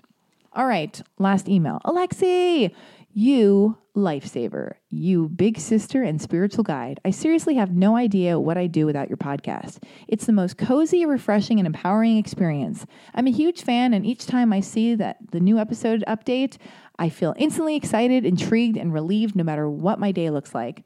You're such a great host. You put your guests at ease, and they end up sharing so incredibly deeply, so insightfully. I was listening on the plane on my way down to L A a couple weeks ago, and I found myself weeping uncontrollably during the conversation with Augie. Not sure if it was his story, outlook on life, or his delivery, but it really moved me. You've introduced me to things like Free and Native. Wow, just wow. Better, more effective meditation, Palm Springs, I'm a Midwesterner, East Coaster by origin, and didn't even know it existed, The Artist's Way, Hello Morning Pages, and I just came back from my first trip to Hollywood. The Grove, I saw A Star Is Born and wept like a baby, had to collect myself before leaving the theater. Griffith Park, Venice, and Burbank. I needed a pilgrimage to a place many of us only dream of as children. Uh, I can honestly say there is something quite magical about your town. My background, I'm a thirty-five-year-old Portland, Oregon dwelling musician, a filmmaker and musical theater teacher. I'm in an eight-year relationship with my guitarist bandmate, who I love, adore, and also... Uh, emotionally latched onto. I'm a divorcee, a preacher's kid and sister of a brother with Down syndrome. My life has had a ton of twists and turns, but I try to have no regrets. I have a pretty positive take on life most days. I'm high energy, but with plenty of emotionally low swings. You make me feel so much less alone in my dealings, especially the deep, dark trauma and pain from my childhood. Don't get me wrong, my folks are great now, but there were very different people behind closed doors from the bright and shiny pastor's family front. Nowadays, I cobble together my goofy day job so I can have a little creative freedom and less commitment to just one avenue for work. I have a very hard time with commitment when it comes to things that aren't music or art just for me and on my terms. I do some healthcare recruiting, staffing during the day from home, then I run down the street to teach voice lessons and musical theater to local aspiring rock stars. Both great jobs with great people. I'm currently trying to hone my filmmaking skills whilst continuing to write music, perform, dream up a new direction for myself as an artist, oh, and save up for a sweet camera lens. Always looking for local acting projects, films where I can volunteer time, and ways to connect with other ambitious ladies of the creative world here in Portland. Please, oh please come visit and let me take you out for food, coffee, drinks, hikes. It's bliss here, a cozy, rainy, introspective kind of bliss. I have two very furry animals who also listen to your podcast with great intent, including my Maine Coon cat. She loves your voice. She just loves your voice. No idea why it's taken me this long to email you this encouragement and praise. One of these days, I'll sign up for a big sister session and tap your advice for some specific creative ideas I have. You have such great perspective, and you're an amazing listener. I'm trying to grasp some of my social behavioral skill, uh, issues. Ever since I started working from home, I've become weird. I overthink nearly every social interaction and replay conversations in my head. Why? I, too, see a therapist pretty regularly, and I have taken antidepressants in the past, so many of the struggles you face with dark thoughts and anxiety resonate with me. Changes in my psyche due to domestic partnership, relationships, dealing with family drama, and the like. It's so true that being in a relationship makes you face down your own shit way more than if you were just living alone. Accountable to none. I'm too better off uh, in a partnership, a romance. Anyway, thank you so, so, so much for putting yourself out there, opening up your life to the likes of us, everyday strangers, trying to hammer out a way for ourselves and release all the judgment we bombard ourselves with daily. I'm impressed with you. Hopefully you have close people in your life surrounding you with love, encouraging you, helping you to continue sharing and staying the course toward happy and genuine and all of the things that make you such a bright light in this insanely chaotic time. You're doing an amazing job, even when you're simply resting and taking a bite out of the goodness that is this precious life. Sincerely, fan and likely my sister in a past life, M. Oh my God. What a beautiful email. M, thank you so much. And I love Portland. I've I've been there many times. It is so cozy up there. I love the supermarkets. Um, I can't remember the one that I really, really loved. I just felt like I, I, I really, I even said this when I went there. I was like, wow, this, this is the coziest supermarket I've ever been in. Uh, where everything, the food is so great. The ice cream, just everything's like so green. And I like the buildings and just the vibe. Anyway, so you live in a lovely place. And, uh, if I'm ever up there, I will email you actually. I don't, I don't have any plans to be up there, but thank you for your kind words. And, uh, yeah. That means a lot to me because I can be the meanest. I, I, I, let me just tell you, everybody listening, uh, if you've made it all the way through this far into the podcast, I will tell you there is no one meaner to me than I can be to myself. Uh, and I'm sure that, you know, I'm sure people listening can relate to that. Uh, so when you say nice things, I appreciate it. Uh, I do put myself out there. And the fact that any is anybody's listening or caring or entertained by things I'm saying or distracted or interested, whatever, the fact that you're listening makes me very happy.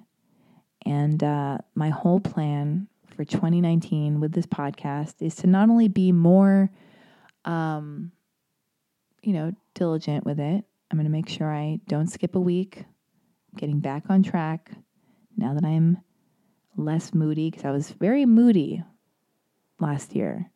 There were a lot of things that made me, that just like shook me in twenty eighteen, you know, uh, aside from just falling in love um, and being filled with fear that it would go away or that it was too good to be true, uh, or just, I don't know what I went through in twenty eighteen. Just, uh, I, I became overwhelmed. I think I read too many self-help books. Can I say that? Yeah, I can.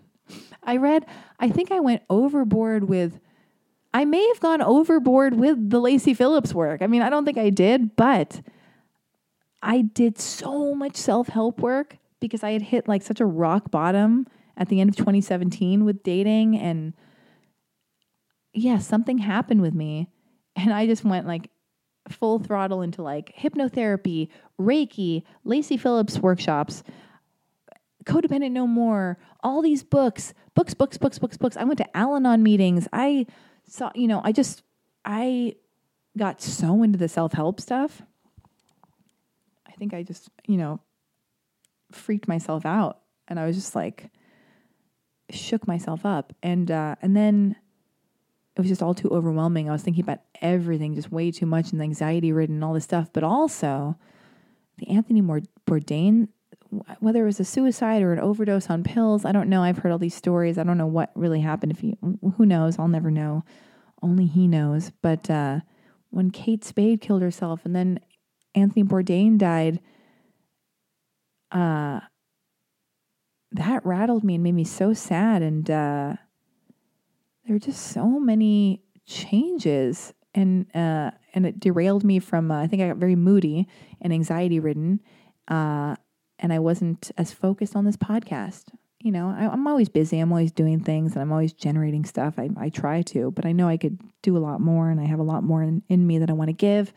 And uh, and I don't like letting myself down. I don't like not putting out a podcast every week. This matters to me. I love talking to new people, and I love uh, having intimate conversations with my guests and uh, to entertain you people with, or to help you feel less alone.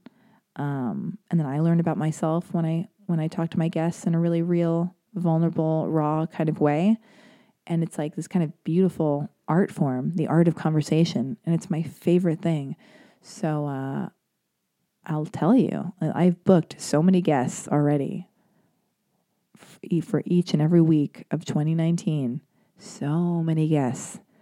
I am not I mean, now I've just jinxed myself. I've actually just jinxed the show. But uh, uh, I may or may not be getting onto a network soon. The happy surprises are around the bend.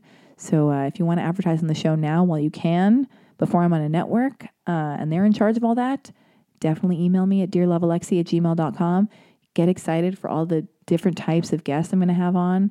Uh, artists, writers, comedians, Uh, holistic professionals, plastic surgeons, dermatologists, hairstylists, makeup artists, uh, directors, musicians, uh, did I already say that? Comedians, uh, financial coaches, actresses, actors, just so many animators, just so many different uh, types of people, uh, all creative, all fascinating, all inspiring. Um, so I'm excited about that. But uh, yeah. But what needs to change in the new year? Because a lot of the things, uh, I don't even want to change that much. I don't want to make a big deal out of New Year's resolutions. I don't want to freak myself out and put all this pressure on myself. Uh, yeah, I think I just want to, I want to be happier. I want to be kinder to myself. I want to be less anxious. I want to let things be good. I want to be better with my time management. And I want to not be so precious with things where I freak out to the point of not getting anything done.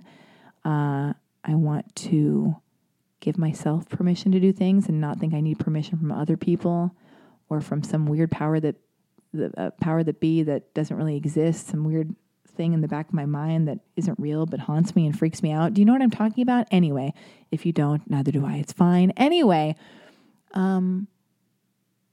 Yeah, and I want to get back to myself. So I don't know if this resonates with you, but for any of you out there who lost yourself along the way in twenty eighteen, or uh, your path diverted in a way where you felt like a little unsettled, a little rattled, maybe you, you wobbled a bit, I can tell you, I too wobbled. I learned stuff. I had to face heavy stuff about myself, look at myself in the mirror, uh, metaphorically and literally. Uh, yeah. And then the hope is just to evolve, learn, be kinder, uh, yeah, and grow and expand. And maybe I can take all the self-help stuff that I purged, that I binged on, not purged, that I binged on in twenty eighteen. And then I can just fucking, it's all, it's all inside me now. I get it all. It's there. And now I can start living it and not being so fucking stressed out about it. I would get stressed out about self-help stuff. I would be like, oh my God, I didn't meditate. I'm I'm the worst. My life is ruined. Oh my God, Abraham Hicks, meditation. Uh, what other stuff? Oh, Buddhist chanting. Jesus Christ. I went on Zoloft, twenty-five milligrams of Zoloft once a day, which I'm still on, by the way. Uh, and it really is nicer when I'm not drinking on it. But I had a great time in uh, in Europe, and I was fully drinking then. Anyway, but uh, yeah, I tried everything, which again speaks to Big Sister Sessions. So when you come to me and you're talking about uh, depression, suicidal tendencies, heartbreak, relationships, friendship breakups, um, just insecurities, wobbling, all this stuff, man, I'm telling you, I truly have read every book, continue to read more books, I'm constantly in a state of learning and trying to grow, but I've made so many mistakes that I'm so happy to be the butt of the joke and to share with you all the mistakes I made. So uh, you can learn via me, and uh, and we can laugh and talk about stuff, and you can just feel less alone. And uh, whether you make the mistake or not, or you've already made it, know that it's all fine. Anyway, I think I'm done rambling, and I want to tell you next week uh, I have an incredible guest. Um, she's an actress. You know her from Strangers with Candy, um, Strangers with Candy, Forgetting Sarah Marshall, Those Who Can't. She's been on Will and Grace, uh, The Mindy Project. Anyway, Maria Thayer is my guest, actress Maria Thayer. She is a badass, and it's a great interview. And uh, anyway, I'm looking forward to having a wonderful twenty nineteen, and uh, I hope you all join me